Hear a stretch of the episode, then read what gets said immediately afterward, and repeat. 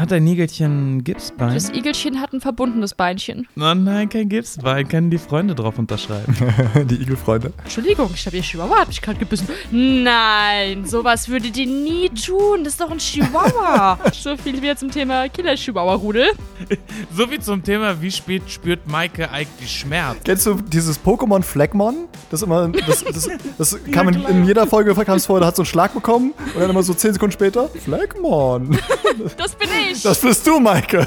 Da bin ich echt lachend vom Stuhl gefallen und den habe ich von vier Leuten zugeschickt bekommen. Wohlgemerkt nur von Männern. Laufen Kühe, wenn sich ihr Popo unter Wasser befindet, mit Wasser voll und sie ertrinken, weil ihr Schließmuskel so schwach ist.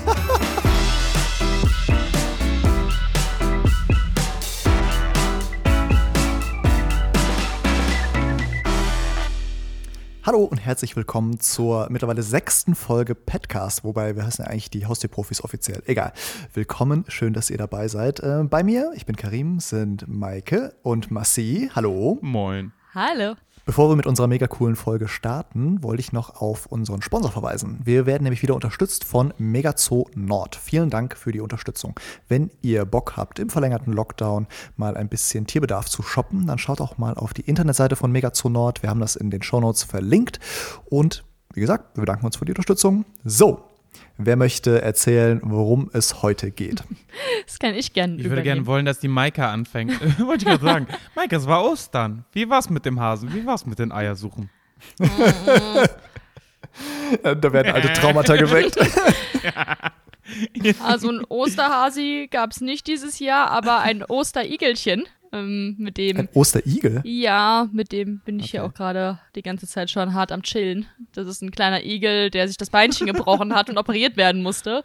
Und jetzt erstmal bei mir untergekommen Ach, ist, bevor er dann in die Wildtierstation geht. Und ja, wir genießen. Warte mal, bei, also wenn ich mir so ein wenn ich mir so ein Igelbein vorstelle, das ist ja winzig. Wie ähm, macht man dann da ein in einen Nagel rein oder in, in eine Platte? Mm, oder das Igelchen hat jetzt ein, ein Essstäbchen. Ein Essstäbchen. Essstäbchen. Eine Haarnadel. ja, nee, der hat einen, der hat einen Fixex bekommen, also ein Fixateur extern. Das heißt, ähm, ja, auf jeder Seite des Brusts quasi ein Nagel durch und die dann miteinander verbunden. Aber ist natürlich trotzdem relativ groß für so ein kleines Igelchen. Aber er benutzt das Beinchen und ist auch fit und hat alles aufgefressen, was ich ihm hingestellt habe und ist auch echt süß und zutraulich. Also für ein Wildtier relativ untypisch. Hat ein Igelchen ein hat ein Igelchen ein Gipsbein? Das Igelchen hat ein verbundenes Beinchen. Oh nein, kein Gipsbein. Können die Freunde drauf unterschreiben? Geht auch so. Kannst ja mal vorbeikommen. Sehr gut, Und wie ist okay. bei euch? So, aber worum Achso, geht's heute? heute? Ja, heute haben wir die zweite Folge unserer Tiermythen-Spezial. Das heißt, wir reden wieder um Woohoo! Gerüchte und Geschichten und Mythen rund um Tiere, Tierverhalten und Tiermedizin, weil wir gemerkt haben, das Thema ist super ergiebig. Es gibt unglaublich viele Tiermythen, die noch so in den Köpfen der Menschen rumschwirren.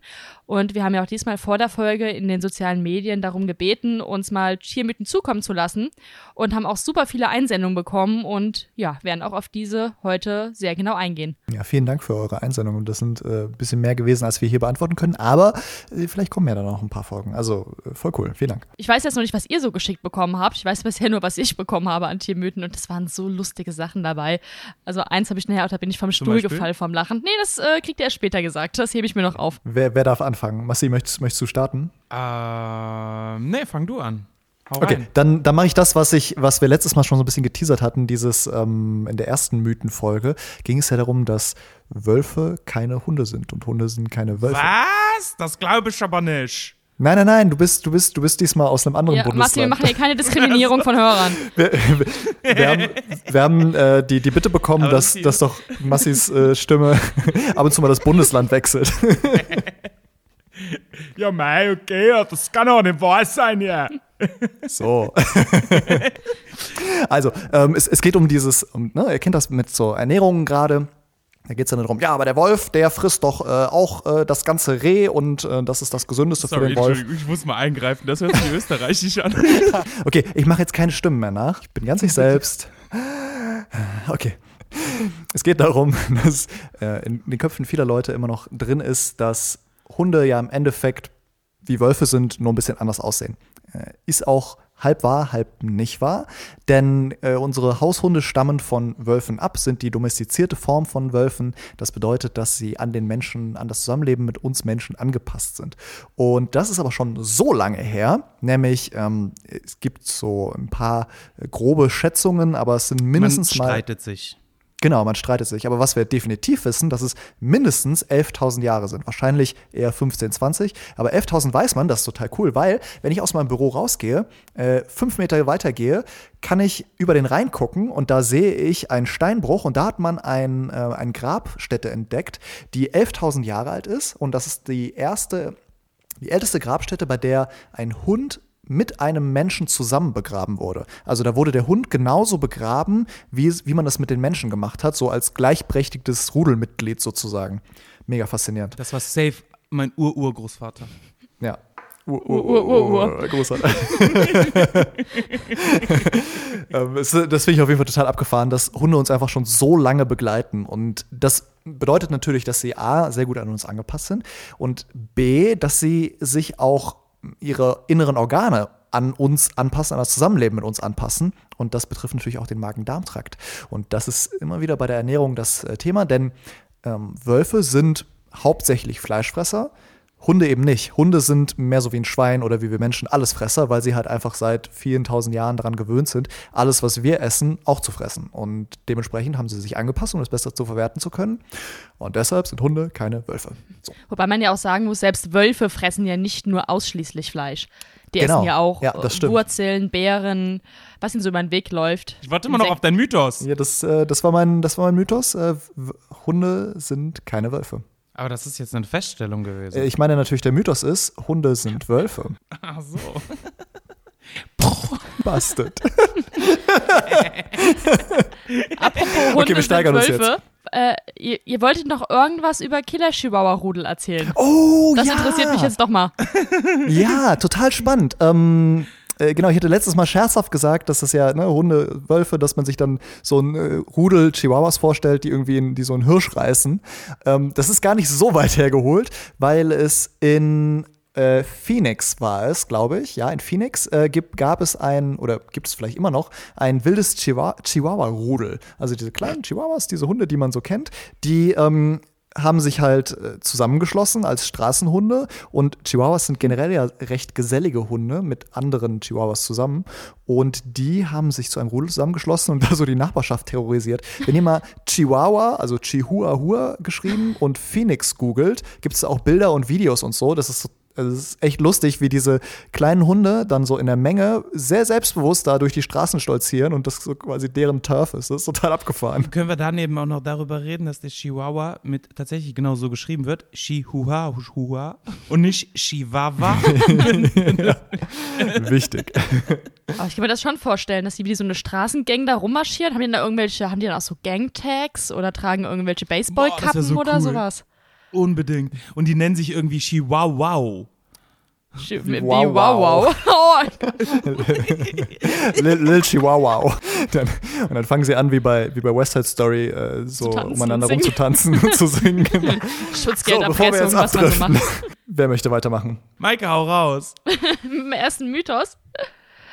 Ja, um, über den ersten Mythos hat uns der Paul, der auch mit seinem Papagei in der Show war, gebeten, Ah, dass wir Paul. darüber mal sprechen und da mal gescheit drüber aufklären. Und bei dem Mythos würde mich auch wieder sehr eure Meinung zu interessieren, was ihr davon haltet, vor allem auch Massi als Verhaltenstherapeut. Und zwar lautet der Mythos, Vögel werden nur zahm, wenn sie alleine gehalten werden. Okay, aber das sind doch Schwarmtiere.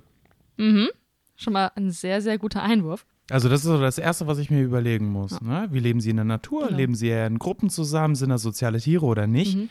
Und zahm, zahm heißt ja jetzt willenlos in diesem Sinne. Falls, dann kann so eine Scheiße stimmen. Aber ansonsten würde ich eher sagen, nee. Genau. Ich, ich, ich finde es mega geil, wie du so ähm, recht neutral und sachlich darüber redest und dann einfach so im, im sachlichen Ton droppst, dass das richtige Scheiße ist. Aber da hast du halt auch genau recht mit. Man muss sich wirklich diese einzelnen Aspekte dieser Aussage erstmal anschauen. Das geht ja schon, wie du auch gerade schon gesagt hast, schon mit dem Wort ein Tier zähmen los. Unter zähmen versteht man ja erstmal nichts anderes als die Anpassung von einem Tierverhalten an unsere menschlichen Bedürfnisse. Und das ist natürlich etwas, was wir als Mensch unserem Haustier aufzwingen wollen in dem Moment. Darum, ich mag das Wort zähmen einfach schon nicht. Das hat irgendwie immer was von brechen, unterwerfen. Das gefällt mir einfach nicht. Ich spreche da lieber Super. immer über zutraulich werden. Weil da hat man eben diesen Vertrauensaspekt drin und genau darum geht es. Und mein Tier vertraut mir natürlich auch nur, wenn ich es gut behandle. Das heißt, wenn ich freundlich zu ihm bin, wenn ich es fütter, wenn ich seine Bedürfnisse erfülle und in diesem Fall eben auch sein Bedürfnis nach Partnerschaft. Und zwar mit anderen Vögeln. Fantastisch. Man könnte jetzt alleine die letzten drei Sätze einfach für, jede, für jedes Tier als Überbegriff halten und es würden den meisten Tieren wahrscheinlich schon besser gehen. Ja, es geht ja auch in diesem Fall wirklich nur um Vögel als Stellvertreter. Es stimmt natürlich auch bei den meisten anderen Tierarten, aber besonders bei Vögeln haben wir dieses Gerücht sehr häufig, dass auch wirklich teilweise von Züchtern etc. empfohlen wird. Holt euch erstmal lieber einen Wellensittich, zähmt den und dann holt ihr erst den zweiten dazu, wenn der zahm ist. Das wäre viel Wow. einfacher. Und das ist halt absolut nicht tiergerecht. Deswegen, also ich hatte ja auch immer Wellensittiche früher und man sollte nie einen Vogel alleine halten. Die wollen das einfach nicht. Die, die werden gebrochen, dadurch werden die irgendwie zahm, weil die sich in ihrem, ja, in ihrem schlechten Gefühl dann einfach den Menschen als Partner irgendwie aussuchen, weil sie keine andere Wahl haben. Aber das ist ja nichts, was für deren Wohlbefinden gut ist. Und man kann auch Vögel zutraulich bekommen, wenn man mehrere hat. Man muss sich halt mit denen intensiv beschäftigen. Und man hat noch den positiven Seiteneffekt, dass wenn man einen Vogel dann schon hat, der zutraulich ist, die anderen Vögel sich das gerne schnell abgucken und dann auch relativ schnell zutraulich werden weil die natürlich merken, hey, dem passiert ja gar nichts, der kann zu der Besitzerin gehen und, keine Ahnung, Körner von der Hand picken und die tut ihm ja nichts, dann kann ich das ja auch nachmachen. Ja, mein Maike, was wäre denn, wenn ich dem einfach diesem Vogelfisch so einen Spiegel reinsetzen Oh, ja, das ist immer, es gibt leider immer noch teilweise in Tierbedarfsläden. Das hat man ja früher gemacht, um eben dieses Bedürfnis eines Partnervogels zu ersetzen. Und das führt einmal dazu, dass die Vögel wirklich zum Großteil depressiv werden und dass die Vögel unglaublich oft Kopfentzündungen bekommen, weil wer schon mal Vögel in, zusammen erlebt hat in der Partnerschaft, die machen ja super viel Interaktion zusammen. Die putzen sich den ganzen Tag auf, die füttern sich gegenseitig. Und diese armen, einsamen Vögel haben halt angefangen, die Spiegel zu füttern was natürlich nicht gut funktioniert hat und immer wieder Futter hochgewirkt. Und das hat letztendlich dazu geführt, dass unglaublich viele Wellensittiche vor allem dann Kopfentzündungen am Ende bekommen haben, an denen sie auch teilweise verstorben sind. Also kein Vogel braucht einen Spiegel und kein Vogel braucht einen Plastikwellensittich oder einen Plastikvogel in seinem Käfig. Der braucht echte Partnertiere und am besten auch nicht nur einen, sondern ganz viele, weil du hast ja auch schon gesagt, Massi, das sind Schwarmtiere. Jetzt stellt euch mal vor, ich würde dem Günther, der jetzt total einsam ist, würde ich mal sagen, hör mal zu, Günther, ich verstehe dich.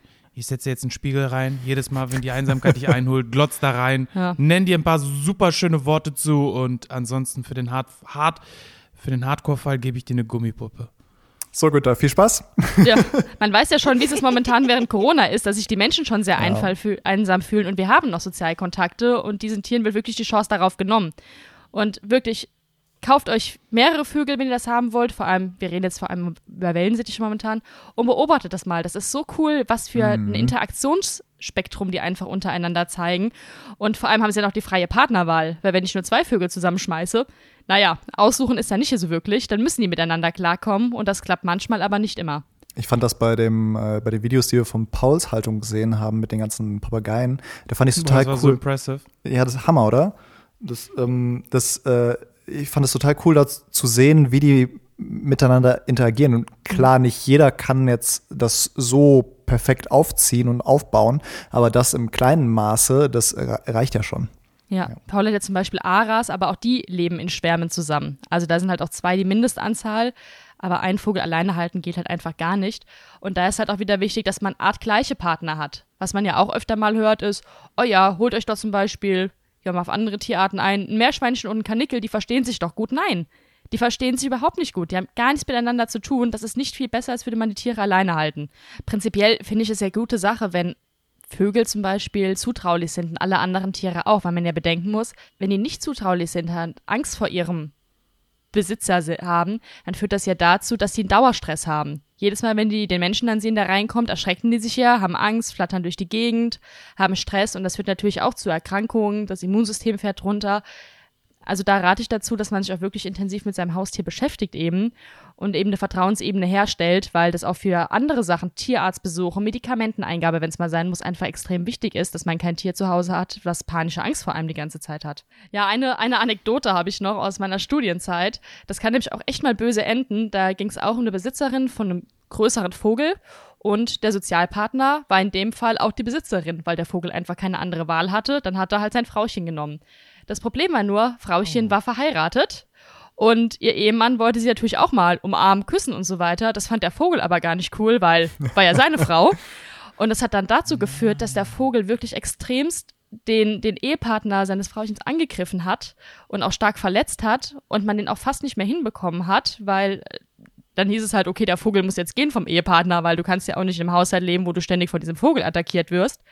Und der Vogel hat dann wirklich eine Verhaltenstherapie durchgemacht, Oh in Kombination mit Beruhigungsmitteln, weil der so drauf war die ganze Zeit, bis es so Krass. weit war und einen Partnervogel bekommen hat, an den er sich dann Gott sei Dank gebunden hat auch irgendwann, dass man diesen Vogel behalten konnte und noch mit dem umgehen konnte, weil wie gesagt, jedes Mal, wenn der das den Käfig verlassen durfte, ist er total getillt und hat sich auf den Ehemann gestürzt. Und das ähm, möchte man Beate. nicht zu Hause haben. Wer ist das? Sag mir. Warum verlässt du mich? Jetzt haben wir natürlich da das, das, die isoliert gehaltenen Vögel, die jetzt beispielsweise in diesem letzten Beispiel, dass der Vogel dann halt eben die Frau, also den Menschen, die Halterin, äh, als Partnerersatz angenommen hat. Und da ist das Interessante, das erlebe ich auch sehr häufig bei, bei Hunden, die beispielsweise dann eine sehr ungesunde Beziehung zu ihrem Menschen pflegen.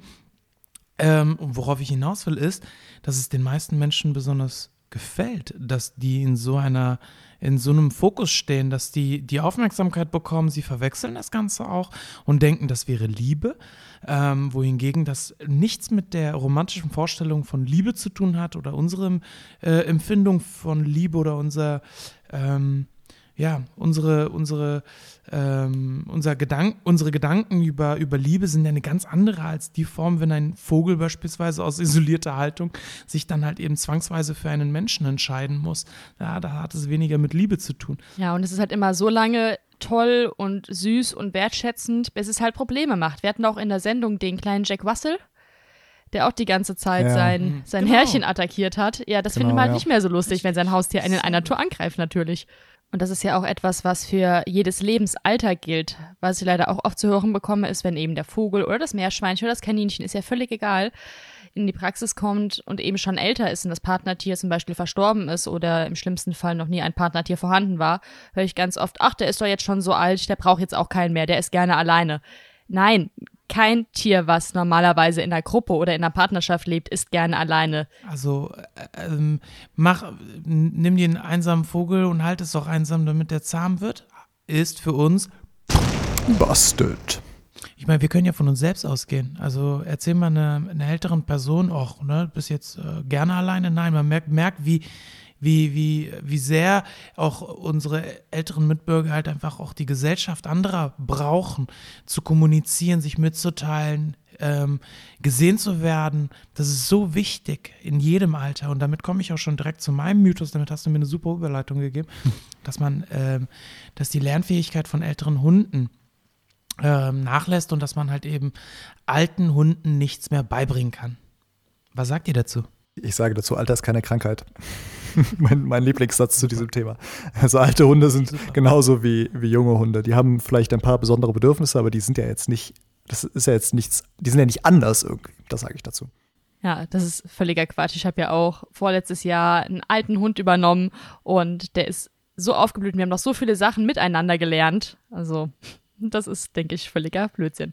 Also, alte Hunde sind natürlich noch absolut lernfähig. Die Sache ist halt einfach bei alten Hunden, dass sie ein bestimmtes Verhalten, wenn man beispielsweise ihnen abtrainieren möchte, weil das unerwünscht oder vielleicht sogar unnatürlich ist, dass sie eine lange Zeit halt hat- hatten, das zu generalisieren. Bestimmte Verhaltensweisen haben sich halt einfach in den Alltag geht ritualisiert und dann ist es vielleicht ein bisschen schwieriger, das rauszukriegen, weil sie aber auch viel mehr Zeit hatten, um das halt wirklich zu verfestigen. Ähm, ansonsten, ich habe mal eine alte Rottweiler-Mixhündin trainiert, die äh, als Kettenhund gehalten wurde. Neun Jahre lang war sie an der Kette. Boah, krass. Und ähm, sie wurde gerettet zum Glück, kam dann zu einer tollen Dame, die dann direkt sich von Anfang an an uns gewandt hat. Und dann habe ich sie mit ihr das erste Mal von alleine gelassen Boah. und mit ihr den Rückruf geübt. Und es war so wunderschön. Die ist getollt, getobt und hat gelernt, wie als wäre sie gerade frisch aus dem Mutterleib und wollte einfach alles erfahren und alles wissen. Also es geht gar nicht darum, dass äh, ein Tier bestimmt besonders alt ist oder halt eben, dass es äh, beispielsweise jetzt dann ähm, nicht mehr so gut lernen kann. Es ist halt einfach ein bisschen langsamer. Man muss die Dinge etwas mit Bedacht wählen, die Signale mit Bedacht wählen, die wichtig sind. Man muss es altersgerecht darstellen. Also das heißt also bei einem alten Hund würde ich schon mal darauf achten, dass ob es wirklich das äh, Lernen an dem Lernvermögen liegt oder gegebenenfalls an den körperlichen Beschwerden, dass es diese bestimmten Signale nicht ausführen kann, wie beispielsweise Sitz und Platz. Also wenn wir uns mal vorstellen, wenn ich meine Oma irgendwie zehnmal am Straßenrand irgendwie bitte, sich hinzusetzen und wieder aufzustehen, dann würde ich mir wahrscheinlich beim dritten Mal einen Schuh in den Kopf schmeißen. So. Zu Recht. Äh, das liegt dann, ja, und das liegt nicht daran, dass meine Oma nicht lernen kann, sondern halt einfach, dass sie das wirklich Schwierigkeiten hat, diese Übungen auszuführen. Das heißt also auch bei einem alten Hund muss man einfach nur schauen, was muss ich oder was darf ich überhaupt von dir verlangen? Also ich habe jetzt beispielsweise eine ältere Hündin, mein Mädchen, und bestimmte Sachen, die ich mit ihr in ihrer Jugend gemacht habe, das kann ich heute nicht mehr. Ähm, das heißt nicht, dass sie diese Sachen verlernt hat. Ich erwarte das nicht mehr einfach von ihr. Mhm. Ähm, dass sie sportet, wenn ich sage, na jetzt na los, mach mal ein bisschen schneller bitte. Oder dass sie jetzt beispielsweise viel mehr Pausen braucht, dass sie sich äh, nicht überall hinsetzen kann, weil es dann vorne wehtut, dass sie sich lieber hinlegt. Ähm, all solche Sachen. Also, das, äh, unser, unser Mythos darüber, dass alte Hunde nicht lernfähig sind, ist absoluter Bullshit. Mhm. Busted. Da habe ich noch was zu sagen. Und zwar, ähm, äh, meine, meine, Katze Introcat, ähm, die ist ja mittlerweile auch eine, eine ältere Dame. Und wir wissen nicht, ne, weil sie von der Straße ist, wissen wir nicht genau, wie alt sie ist. Aber ich denke, seit ein paar Jahren, jeden Winter, oh Gott, das ist ihr letzter Winter, weil sie im Winter einfach total. Oh Ne, also die kam ursprünglich mal aus Spanien und die im, im, Winter hier ist sie total lethargisch und dann liegt sie nur rum und ist irgendwie überhaupt nicht interessiert irgendwie groß an Spielen. Und dann kommen aber so die ersten Frühlingssonnenstrahlen so jetzt und sie rastet einfach komplett aus und sieht wieder aus wie so eine dreijährige Katze. Also es kann auch bei, bei älteren Tieren einfach mal phasenweise sein, dass die irgendwie gerade irgendwie ein bisschen eine platte Phase haben. Klar muss man das immer im Auge behalten und im Zweifel auch mal untersuchen lassen. Aber das gehört einfach so ein bisschen dazu und das sei ihnen auch gegönnt im Alter. Ähm, ich würde dann direkt mit, ich mache jetzt mal ein, ein, ein, was, was Lustiges. Ähm, äh, JustMe87 hat geschrieben, äh, Strauße stecken bei Gefahr den Kopf in den Sand. Stimmt das oder stimmt das nicht? Also wenn es nach Lothar Matthäus geht, äh, dann sollte man den Sand nicht in den Kopf stecken. so. Aber ich glaube auch der Kopf des Vogels gehört nicht in den Sand normalerweise.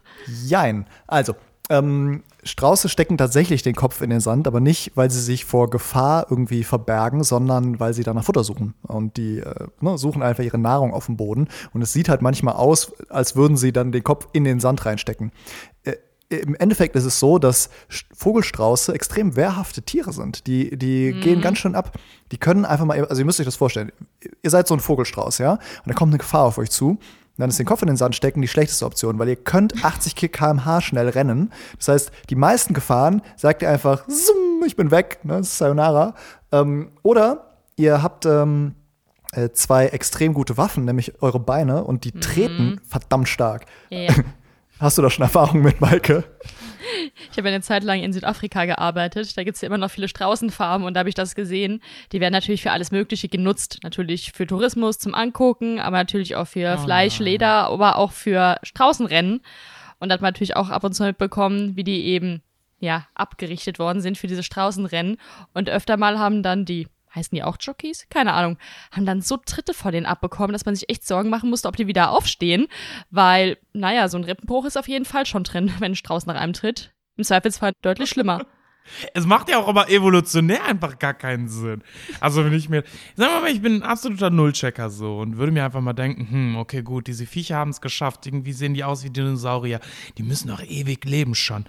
Hm, also war es jetzt wirklich echt so eine geile Verteidigung, den Kopf in den Sand zu stecken und irgendwie 99% des Körpers rausragen zu lassen?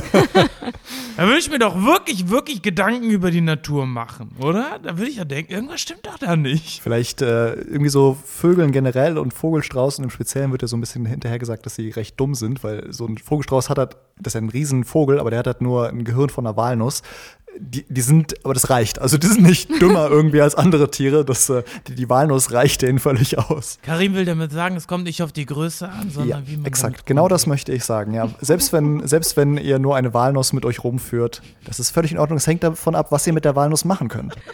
Okay, ähm, der äh, Mythos war, ein Vogelstrauß steckt den Kopf in den Sand, wenn er Gefahr sieht. Busted. So, dann bin ich wohl wieder dran. Jetzt muss ich, wir haben so viele Zuschriften bekommen, jetzt muss ich auch überlegen, welche ich mache. Bonobo-Affen mit kleinen Hoden brüllen am lautesten. True. Und Fledermäuse haben entweder ein großes Gehirn oder große Hoden. Beides geht nicht. muss Auch man sich true. überlegen. Ich frage euch jetzt nicht, was ihr nehmen würdet. Ein großes Hirn oder einen großen Hoden? Mit dem Hoden, was will ich denn damit anfangen? Da will ich ja lieber ein großes Hirn. Ohne Mist, wirklich, da ist die Frage relativ klar. So. Dann Sitzsack ich, kann ich mir auch kaufen. Wie soll ich jetzt auf die andere Seite des Flusses kommen? Ich schmeiß jetzt meinen Hoden rüber. Ich benutze ihn Sorry, als will ich ja mein Beiboot. Hirn nutzen. Ich habe noch super viele Zuschriften zum Thema Kaninchenernährung und Mythen über Kaninchenernährung bekommen. Und zwar so viel, dass ich glaube, wir müssen da irgendwann mal ein eigenes Thema draus machen. Generell vielleicht Ernährung von Heimtieren. Deswegen würde ich das heute erstmal rauslassen. Aber natürlich gehen wir dann noch zeitnah drauf ein. Was ich ganz cool fand, war der Mythos, den habe ich auch von vielen Leuten zugeschickt bekommen, weil es eben auch ein bekanntes Sprichwort ist. Man hat schon Pferde kotzen sehen. Das heißt, der Mythos ist, Pferde können nicht erbrechen. Wahr oder falsch? Also, so wie du das schon sagst, bin ich ja schon gezwungen zu sagen, ja, hey, da muss doch irgendjemand ein Pferd kotzen gesehen haben, oder? Nee, wenn ich mich an Anatomie richtig erinnere, ich meine, ich habe mich schon öfter als Pferdenoob ge ge ge ähm, geoutet, aber ich äh, glaube, dass das tatsächlich so ist, weil, egal, ich, du sagst gleich warum, aber ich glaube, Pferde können nicht äh, kotzen, ja. Ja, ich komme ja auch überhaupt nicht aus der Pferdeschiene. Also, wenn irgendein Pferdetierarzt jetzt gleich Einwände hat, äh, gerne uns anschreiben.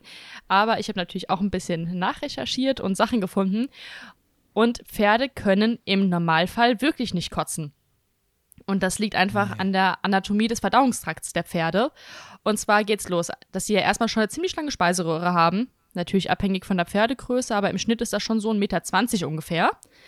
Und diese Speiseröhre endet dann auch in einem sehr spitzen Winkel in den Magen. Und dann kommen noch zwei wichtige Sachen dazu. Zum einen ist der Magen von einem Pferd ziemlich klein. Der hat so bei einem Großpferd ungefähr ein Fassungsvermögen von 12 bis 15 Liter. Im Vergleich der Pansen, also ein Magen von der Kuh ist schon zehnmal so groß. Weil Pferde eben primär eben im Darm verdauen und im Magen erstmal noch nicht so viel passiert. Und dann haben die Pferde eben noch einen extrem starken Schließmuskel vom Übergang der Speiserohre in den Magen, was dazu führt, dass Futterbrei zwar in den Magen reinfließen, aber eben sehr, sehr schwierig nur zurückfließen kann. Das heißt, im Normalfall erbrechen Pferde eben nicht, aber es gibt manche Ausnahmen. Das sind manche Erkrankungen beispielsweise, wo dieser, dieser Schließmuskel, dieser Sphinktermuskel eben nicht mehr so stark schließen kann. Oder wenn sie beispielsweise zu viel auf einmal oder zu viel aufquellendes Futter auf einmal zu sich genommen haben, bekommen sie eine sogenannte Magenüberladung. Und wenn da sehr, sehr viel Flüssigkeit drin ist, kann es wirklich mal zurück in die Speiseröhre fließen. Und dann, auch sehr spe special bei Pferden, die erbrechen nicht durch den Mund oder durchs Maul, sondern durch ihre Nase. Das liegt einfach an der Anatomie des Rachens. Das heißt, Pferde können schon kotzen, deswegen hat man auch schon Pferde kotzen sehen, aber eben nur in seltenen speziellen Fällen. Normalerweise kann das eben nicht stattfinden bei ihnen. Äh, ich finde es auf jeden Fall lustig. Ich stelle mir gerade so ein Pony vor, so, was kotzen muss und dann kommt ein anderes und hält ihm dann die Haare zurück. Oh Mähne. nein, Die, die. Partyponys. Okay, sag, sag nochmal deinen Mythos. Der Mythos ist, Pferde können nicht erbrechen. Busted. Vomited. Zwar selten, aber sie können's. Mir fällt jetzt nichts mit Kotzen ein, aber ich erzähle euch eine lustige Geschichte. Der war wirklich echt, das, war, das ist so sinnbildlich für die Wahrnehmung von Menschen. Das ist schon einige Jahre her. Ich hatte damals nur meine kleine Terrierhündin Liesel und ich habe immer ein Darmrad benutzt. Wenn ich sie ausgeführt habe, sie, wenn sie müde war, habe ich sie dann vorne einfach in das Körbchen gelegt, was ich vorher hier schön ausgehöhlt habe, damit es sehr gemütlich ist für sie. So, und eines Tages, also Lieselchen und ich, ich mit meinem Darmrad, wir unterwegs Richtung Stadtwald. Es war ein schöner Tag, ich werde es nicht vergessen. Liesel neben mir, richtig auf 180, hatte richtig Bock zu rennen und da saßen so zwei ältere Menschen und dann sagte die eine zu dem anderen, oh nein, guck mal, der arme Hund muss neben dem Fahrrad herlaufen. Ich habe das so nebenbei registriert und dachte mir, ja. Lieschen hatte ja kein eigenes, absolut. Lieschen hat ja kein eigenes Rad, also muss sie neben mir laufen. So, wir schön gerannt, alles wunderbar. Dann waren wir auf einer großen Wiese. Ich habe sie abgeleint. Wir sind immer zwischenzeitlich auch runtergegangen, damit sie auch ein bisschen nur laufen kann, also nur gehen kann, damit sie ihr Tempo selbst bestimmt. Und auf dem Rückweg, wenn sie müde war, habe ich sie dann vorne reingesetzt. Ich setze Lieschen rein und fahre zurück. Treffe ich zwei Damen und die eine Dame sagt zu der anderen und hörbar für mich, also es ist wirklich passiert. Ach, guck mal da, als ob der Hund nicht laufen könnte. Waren das die gleichen Damen? Nein, nein, nein, nein, nein. Vorher war das ein älteres Pärchen und dann waren das so zwei Freundinnen oder so. Aber ich fand das so lustig. Ich dachte, das gibt es nicht. macht, das war eine Tour. Ja.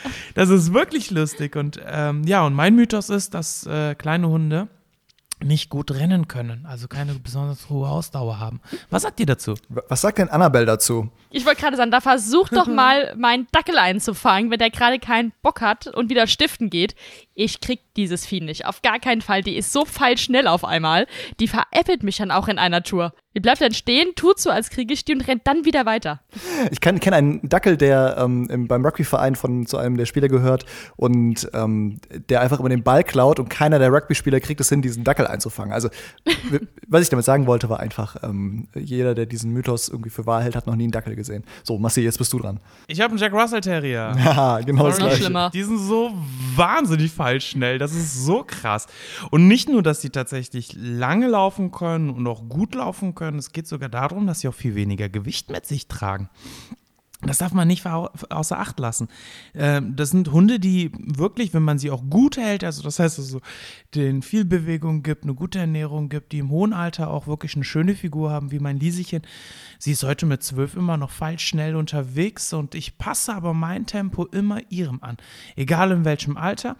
Ähm, ja, dann muss ich einfach nur darauf achten, dass sie halt eben ähm, ja selber das Tempo ein Stück weit bestimmt. Aber das war nicht anders, als sie jung war. Also dementsprechend ist das, ähm, ja, was sagen wir zu diesem Mythos, dass kleine Hunde keine Ausdauer haben und nicht gut lang laufen können? Busted. Mega Und das gleiche gilt ja übrigens auch für alle anderen kleinen Hunderasse, also jetzt nicht nur Jack Russell und Dackel, sondern auch für Chihuahuas. Nein, die müssen nicht 24-7 im Gucci-Täschchen rumgeschleppt werden. Die können super gut alleine laufen, die kann man auch mal runterlassen.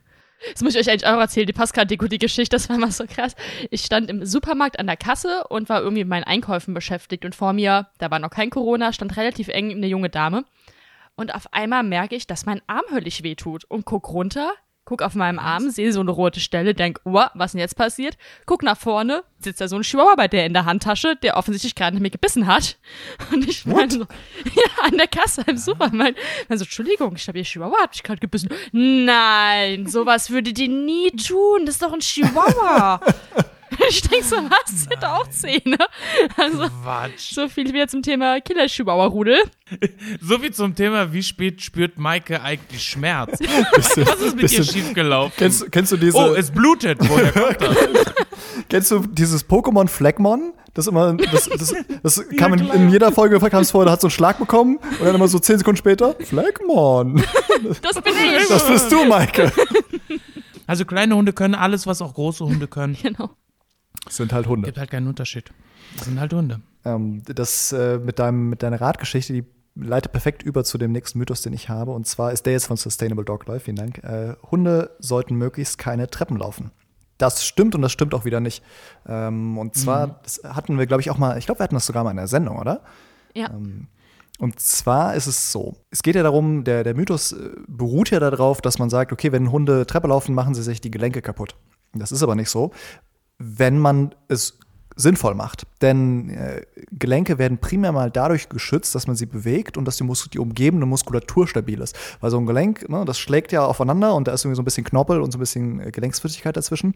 Aber das, was hauptsächlich stabilisiert, ist halt zum Beispiel an der, an, der äh, an der Hüfte die Hüftmuskulatur, der Schinken, der hinten dran ist. Und wenn der gut ausgeprägt ist, dann ist die Hüfte gut geschützt. Und super ähm, Training für den Po ist Treppenlaufen. Das kennt jeder irgendwie aus dem Fitnessstudio, so dieses Stairmaster-Dingsies, ne? Stepper. Hm. Ja. Und ähm, wichtig ist nur, dass Hunde nicht schnell hoch und runter die Treppe rennen, weil sie dann natürlich wieder enormen Druck auf die Gelenke bringen. Und das ist problematisch. Aber wenn man ihn an der Leine langsam runterführt, super Training. Und das ist genau der gleiche Effekt, den du beim Radfahren hast. Das sind dann gute gleichförmige Bewegungen, die die Muskulatur aufbauen.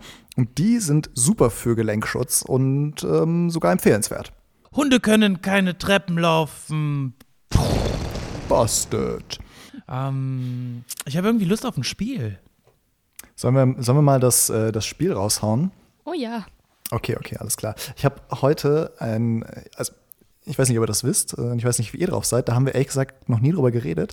Ähm, seid ihr Filmnerds, also steht ihr auf Filme? Ja, klar. Oh, fuck, ja. Geil. Äh, ich bin nämlich auch mega Filmnerd. Wir haben heute Filmquiz auf vier Pfoten. So geht es. Ähm, wir haben fünf Runden, fünf Filme und ich gebe euch Hinweise auf einen Hundefilm. Also ein Film, in dem es zentral um einen Hund geht oder vielleicht auch um mehrere. Und ich gebe euch Hinweise für diese Filme und ihr könnt dann ähm, äh, buzzern. Ich gebe euch einen Tipp. Die ersten Hinweise sind immer relativ vage und können auch auf mehrere Filme. Also, ne, wenn ihr euch sicher seid, dann buzzert. Und ich würde mir wünschen, dass äh, ihr heute als Buzzergeräusch verschiedenes Bellen habt. Also, dass Maike ein Bellen hat und dass Massi ein Bellen hat. Gott, ich habe noch nie gebellt in meinem Leben. Massi, zeig mir mal ein Belt. Nein, ich will dein Bellton hören und dann will ich analysieren, was du für eine Erregung dahinter hast. Also, ich, ich höre da definitiv den, den Terrier, der unzufrieden mit irgendwas ist. Ja, also ich glaube, glücklich war ich gerade nicht dabei. Tatsächlich, also wenn man den Ton hört, war der erste Ton etwas deutlicher, der zweite war Fragen. Das war ein Rrr, Rrr. Also der zweite Ton ging hoch. Das heißt also, dieser Hund ist in der Erwartungshaltung, dass etwas passiert, weiß es aber nicht. Wäre ein territoriales Gebell, wenn er beispielsweise etwas hört, wartet, um es nochmal zu hinterfragen. Und dann bemerkt, hey, da ist doch was, was ich kenne. Ja, das ist nämlich das, was ich gerade von meinem Nachbarshund höre. Okay, das war, so. Massi, das war mega beeindruckend. Kurz, kurz einen Applaus dafür. Das war mega krass. Stark. Okay, jetzt will ich aber deinen Bellen hören.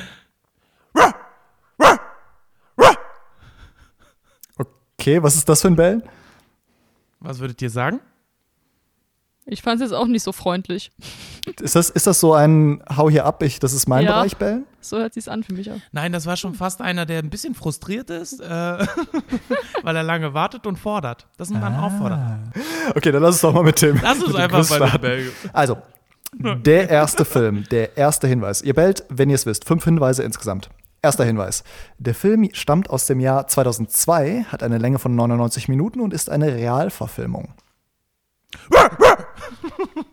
Ah, Mist, ich wollte auch gerade. Hachiko! Ja, habe ich auch gedacht. Ich bin Nein. Shiba Inu. Das ist falsch. Nein! Okay, dann darf ich jetzt weiterhören, die Hinweise, oder? Damit ist Massi raus. ich habe ich hab dich, ich hab dich fairerweise gewarnt, dass die. Den hätte ich jetzt aber auch geraten. Okay, ähm, ich, äh, Maike, du darfst noch. Ich sag jetzt die Hinweise. Du wärst natürlich Mhm. Ja. klug, wenn du dir jetzt alle Hinweise anhörst. Ja, hör mir jetzt Massi alle eh an. raus. Also, zweitens. Er wurde aufgrund seiner Landschaft in Kanada gedreht. nee, nee, nee. Drittens. Im Film macht ein Zahnarzt das erste Mal Bekanntschaft mit Hunden. Viertens. Cuba Gooding Jr. spielt die menschliche Hauptrolle. Und fünftens, die tierische Hauptrolle wird von sieben Huskies und einem Border Collie übernommen. Maike guckt wie eben jener Border Collie. Ich habe noch nie was von diesem Film gehört. Ich habe keine Ahnung, was das ist. Wenn ich das jetzt errate, Kriegst du trotzdem keinen Punkt. also du darfst, gerne, für du die- darfst gerne zeigen, dass du es weißt. Für die Ehre, weißt du's? nein. Äh, Snow Dogs wäre der erste Film gewesen. Kenn Kein. Punkt für euch. Okay. So, den Watchlist. zweiten Film. Äh, eine Frage, kommt noch Ja. Dingens?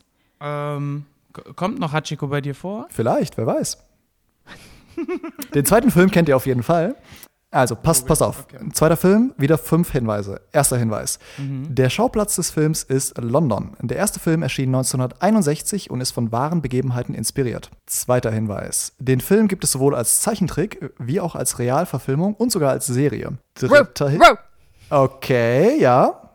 Ich habe keine Ahnung, wie das spielt. Ich sage jetzt einfach mal, weil es davon so viel gibt. 101 der Martina.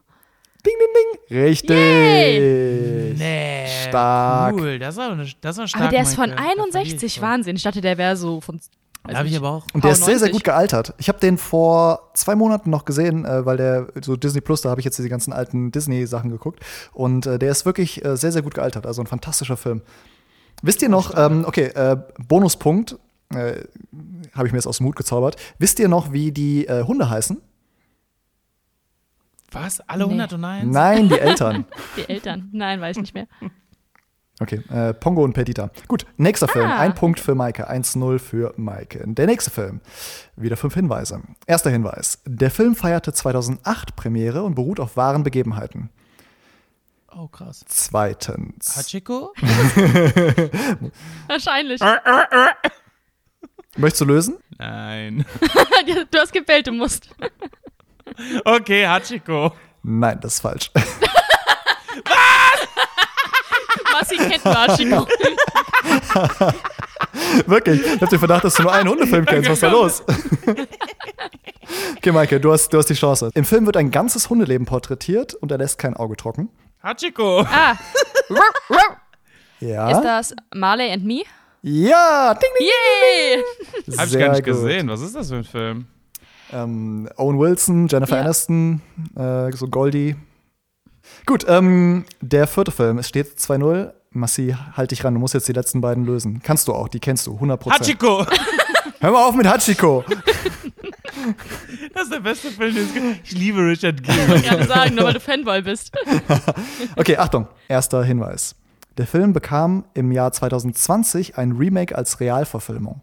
Zweitens. Die Uraufführung fand 1955 statt. Ja. Susi und Strolch. Ding, ding, ding. Sehr gut. Nee. Was ist los mit dir, Maike? Geh doch mal arbeiten. Warum hast du so viel Zeit zum Filme gucken? Das ist mein Hobby. Okay, wollt, wollt ihr noch den, den letzten haben, obwohl ihr keine Chance habt? Ja, komm. Okay, Hachiko. für die Ehre. Äh, Tipp, es ist nicht Hachiko. Du hast aber versprochen, dass es kommt. Habe ich nicht, ich habe gesagt, kann sein. Kannst du bei deiner Auswahl Hachiko rauslassen, Bro? Weil ich, weil, ich wusste, ehrlich. weil ich wusste, dass du drauf anspringst. Das war ein ganz, ganz, ganz fieser Trick, ein abgekartetes Spiel. Okay, erster Hinweis, ja? Letzter Film. Der Film wurde im Jahr 1998 veröffentlicht, erzählt insgesamt vier Fortsetzungen und ein Remake, das letztes Jahr in die Kinos kam. Letztes Jahr kamen nicht so viele in die Kinos, also. Äh, zweiter Film, äh, zweiter Hinweis. Im Film geht es nicht nur um Hunde, sondern um viele verschiedene Tiere. Der Hund Lucky spielt aber eine wichtige Ein Schweinchen namens Babe. Schlüsselrolle im Film. Du hast gerade Schweinchen namens Babe gesagt, oder? Okay, Ich dritter, habe aber nicht gebellt, ich hab Wack Wack dritter, gemacht. dritter Hinweis. Der Film lässt vermuten, dass Tier- und Humanmedizin sehr nahe beieinander liegen. Ja, Dr. Doolittle. das ist richtig. Ding, ding, ding, ding. Hab ich alle nicht gesehen. Was ist das? Wie kannst du? Rin Tin Tin, mein Partner mit der kalten Schnauze. Lassie. Hachiko. Wie kannst du all diese Filme vernachlässigen? Was ist los mit dir, Bro?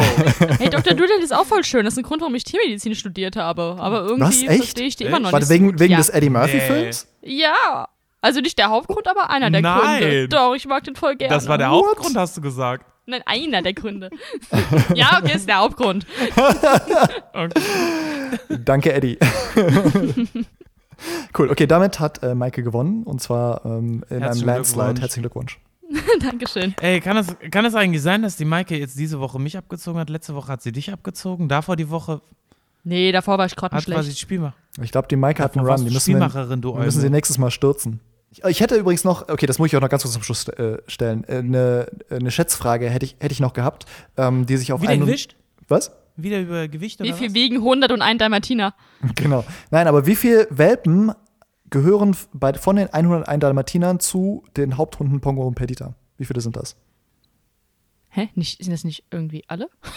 Nein, die haben ja nicht 101 Dalmatiner bekommen. Keine Ahnung, vielleicht mochten die sich halt sehr gerne. Ähm, zwölf. Ich habe keine Ahnung. Ich dachte, ich dachte 99. okay, damit hat, damit hat Massi gewonnen. Es sind 15 Welpen. Und wo kamen die anderen her?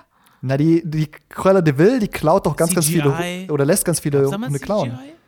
Und die klauen doch alle Dalmatiner im Umkreis, weil sie 100 und, also sie braucht 100 Dalmatiner, damit, ah, weil das für einen äh, Pelz reicht. Genau, damit sie den, den Pelzmantel bekommt. So genau. war das. Also ich fand jetzt äh, Maikes Antwort so weit daneben. Und dafür müsste sie mindestens vier Minuspunkte bekommen. Hab ich gewonnen. Herzlichen Dank. Ich nehme Finde ich fair, natürlich. Massi. Ich, ich finde, Massi hat auf jeden Fall seine Ehre gerettet. So.